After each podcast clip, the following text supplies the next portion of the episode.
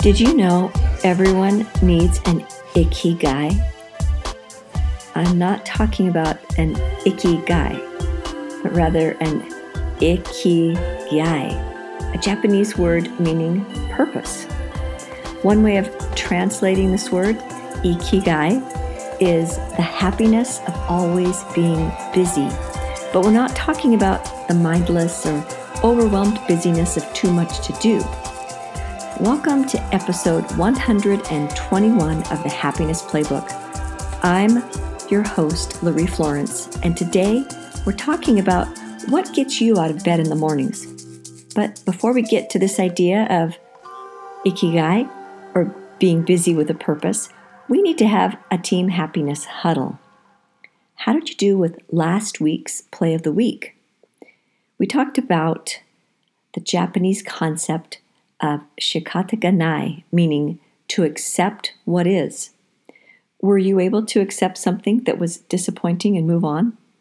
Maybe you were even able to build on it. I would love to hear about your experiences. You can send me a direct message on the Happiness Playbook on Instagram, or feel free to send me an email at lareeflorence at gmail.com. That's L A R E E F L O R E N C E at gmail.com.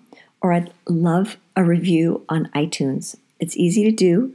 You just have to scroll down on the app where the episode is playing until you see those five stars. And then there's an option to write a review. So I hope you can take a minute and do that if you're enjoying the podcast.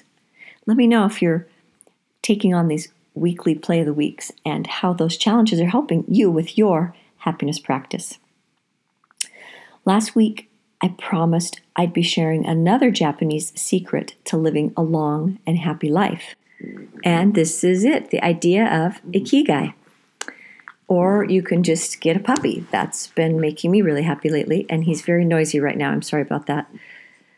So, this idea of ikigai is kind of like what gets you up in the morning? What makes you want to work hard? What colors your life with purpose?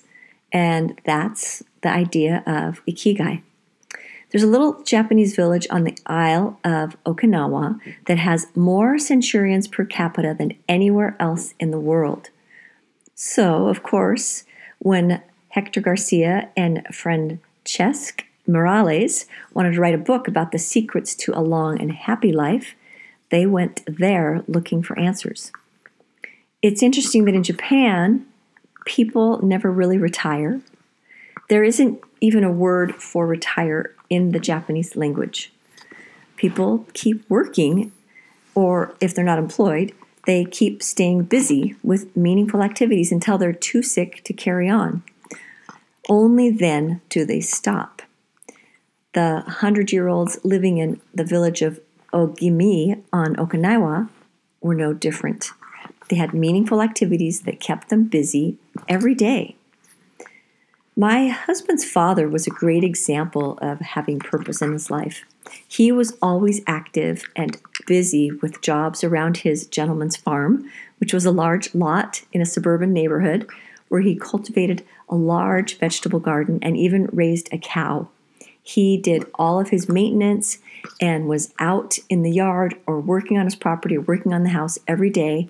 And he also helped numerous neighbors and family members. When he was out hanging Christmas lights on his two story roof late into his 80s, neighbors would kindly hint that maybe he shouldn't be doing such things, to which he would reply, I want to die with my boots on meaning he wanted to stay up and active up until the very end, even if that meant an accidental death. He almost got his wish. He was healthy and active and strong. He even beat a terminal lung cancer diagnosis. And that he saw that go into remission for years. But in the end, it came back and he ended up having about a year of limited health and decline before he died at the age of 91. He had lived a long and happy life with purpose. Some purposes are harder to identify. If you're young, it may make it hard to distill what your purpose is at present. Here are some questions that you can ask that can reveal what your ikigai is. Ask yourself, what do you love? What's something that you love sharing with others and that you can't stop thinking about? And if you're young, there might be a whole bunch of things. And it's okay if you can't figure out if there's one thing that you love more than others. It's a time to be curious and explore lots of ideas. All right, another question you can ask is what are you good at? Do you have some innate ability that makes something easier or less challenging uh, than it takes others? I had a friend who was a super great seamstress, and for a while, she found a lot of purpose helping me with costuming at my theater program. So, this is a shout out to Cindy Medler if you're listening. Love you, Cindy. Another question you can ask is What does the world need? Are there things that are lacking in your community? In my case, I noticed that there was a lack of theatrical opportunities for youth outside of a public school theater department. So if you didn't want to participate in that, or if you were looking for an after school program, or if you were homeschooled, you were out of luck. And so that was something that was lacking in my in my little neck of the woods. So here are some additional things that uh, the authors Garcia and Morales found when they were interviewing the very old happy people of Ogimi. They stayed active physically. They were natural smilers. That's such an easy thing to do. You just have to try to smile more. Smile more when you're out with others or even when you're home by yourself.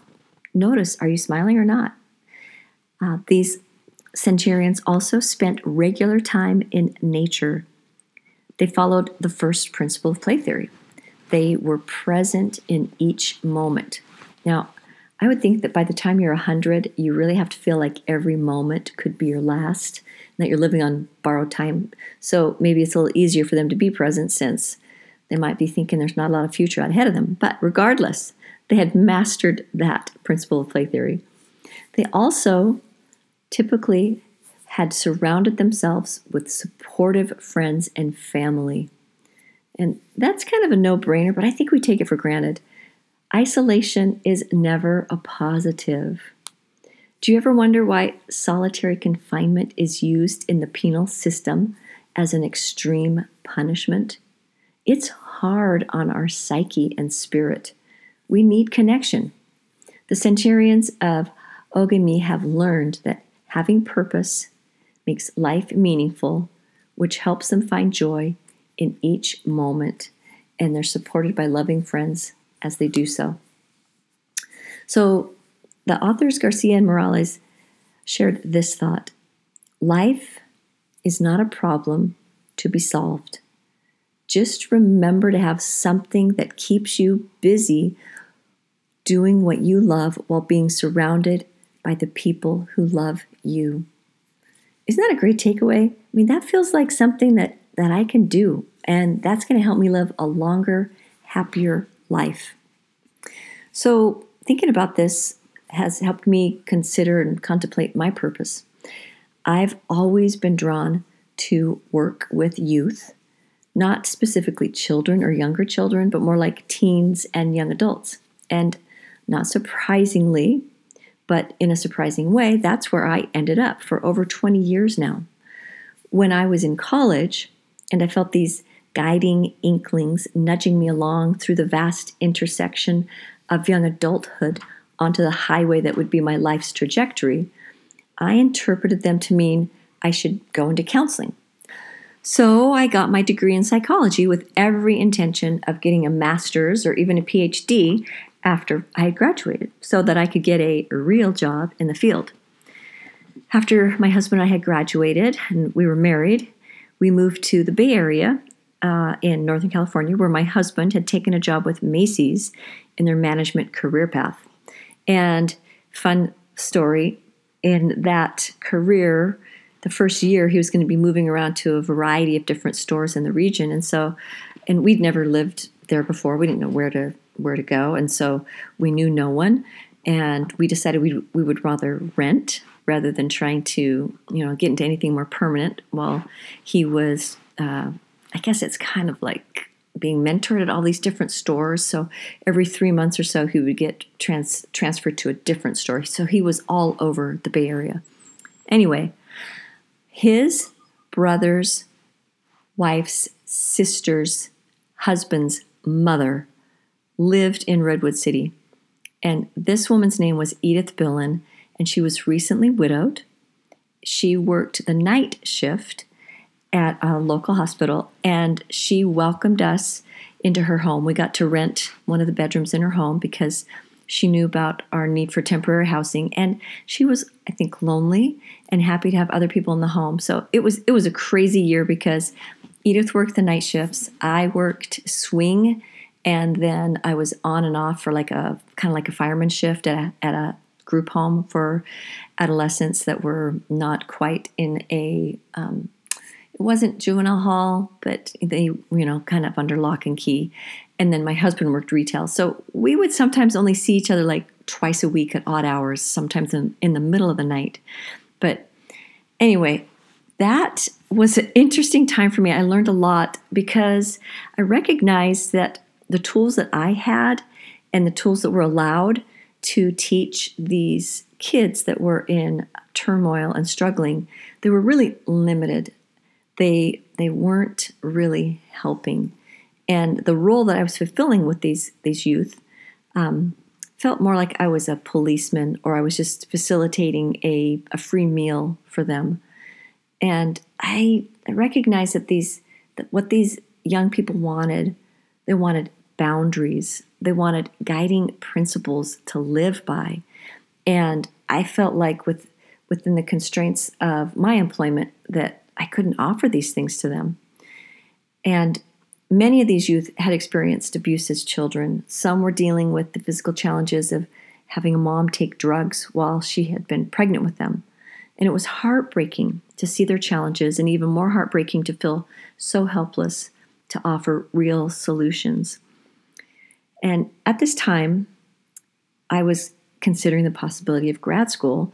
There were many different programs, and some had an emphasis on clinical studies, and others focused more on different types of therapy, which at the time, uh, they have got, I think they've got better therapy now than they did then.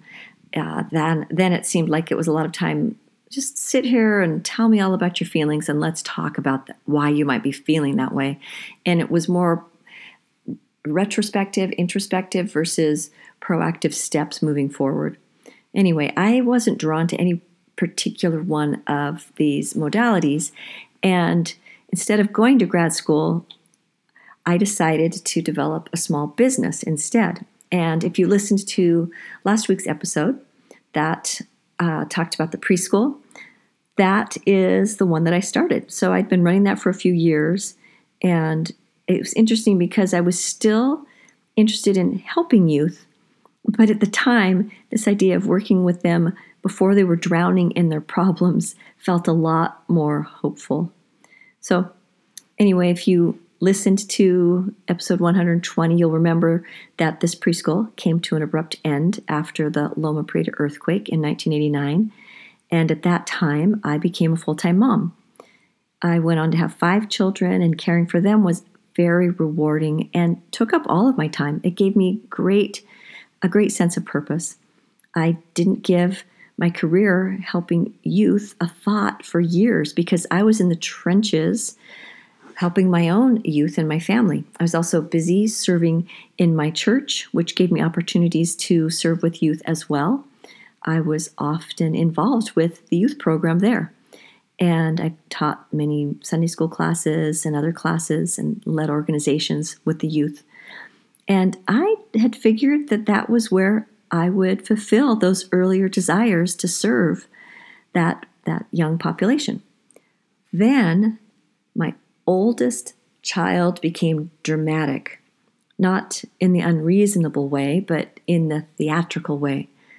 And 20 years later, I'm still teaching, directing, coaching youth theatrically weekly. And when you're helping teens comprehend a Shakespearean plot, there's actually a lot of counseling that goes into it. And it's been a beautiful journey that's totally taken me by surprise. And if you're curious about more of the details, then you can check out some previous episodes where I sit down with my good friend Jana Hargadon and talk about how it all got started. I can put a link to that in the show notes if you want to find it. All that to say that my ikigai or purpose was there all along. And just like with me, it may take some twists and turns to arrive at your life's purpose. But when you stay true to who you are and continue to seek opportunities to follow your core values, you'll be guided to where you can serve and make contributions that are unique to your specific abilities. An interesting thing about this concept of ikigai is it's really fuel in your tank. For me personally, I don't have to be employed I don't have to work. And sometimes I wonder why I don't just spend more time playing pickleball. But the bottom line is, I really enjoy serving where I do because it fulfills my purpose. And that's why I continue to volunteer for TNT and put in many hours every week, continuing to develop a curriculum of the play theory principles and doing things like this podcast. No one is making me do it. I'm driven to do it because I find purpose in doing so. It's what gets me out of bed every day. So, remember my father in law, Henry, the one who, who died after living a long and purposeful life? Well, his wife, Aurora, who is the namesake for my daughter, Aurora, the dramatic one, was not in the best of health after Henry had passed away. And everyone in the family said, it wouldn't be long before she passed on too. But I knew better. And I was so sure of myself that I made a bold prediction that Aurora would rally and live long enough to outlive Henry, who was three years older than her, meaning that she would live to be at least 91. I have long been an observer of human nature, and I had noticed how competitive Aurora was with Henry when they were playing their regular card games. We joked that Henry was so good he could still beat everyone even when he dozed off between his turns, but he would always let Aurora win whenever she was pouting about losing. It was sweet to watch, and guess what happened? Aurora, after losing her sweet Henry, reoriented her ikigai and found purpose in living longer than Henry had. Although she was weary and missed him terribly, and she would complain that he had gone on and left her, but she lived on three more years to be exact. And on the day that she turned one day older than Henry had been when he died, she peacefully passed away. That is the power of having purpose in your life. All right. I want you for this week's play of the week to start off each morning before you get out of bed. Review your purpose for the day. Identify something that's the reason for getting up and see if it doesn't put a little more fuel in your tank. And then ask if that daily purpose is serving your larger ikigai. Here's a hint purpose is often found in serving others. So if you're having a hard time identifying something, try looking outward. It doesn't have to be something profound, like removing all of the microplastics from the oceans. But if that's what motivates you, please stick with it, and we'll all be blessed as you fulfill your life's work of making the oceans better in some way. So, I hope you'll take on this challenge. I'd love to hear about it in the comments or in a direct message on Instagram, or you can use a hashtag or something. I don't know. Let me know how it's working for you as you're practicing your happiness. Thank you to everyone who's listening, and especially to those who are sharing the podcast. If you're finding value in this, it's an easy thing to do to scroll down if you're listening on your phone And after seeing a few of the episodes listed, there will be a place to rate the podcast and leave a review. So just click on those five stars. If you're in a hurry and if you have a minute, I would love to hear your thoughts about the podcast in a review. You can also, once again, direct message us on Instagram. You'll find us at the Happiness Playbook. Till next week, keep up the good work and keep practicing your happiness game. Just like anything in life, you have to practice to achieve mastery. So keep at it. Be present and show up where you're at. Let go and play. Don't get stuck in resentment or self loathing when things go wrong. Let it go and move on. Accept and build on whatever is happening in your life right now. Maybe you're a young mom with little kids. Accept this stage of life and make the most of it because it won't last forever. And believe me, it's gone way sooner than you're ready for it to be over with. And lastly, look outward. When you're with others, consider their needs and do something to make someone's day a little better. You cannot bring light to another and not receive it yourself. I would love it if you looked outward and left that review or shared this episode with a friend or someone you think would appreciate it. Well, that's your pep talk for this week. You can do it. Remember, happiness isn't something that happens to you, it's something that you make happen. So stick with it. You've got this.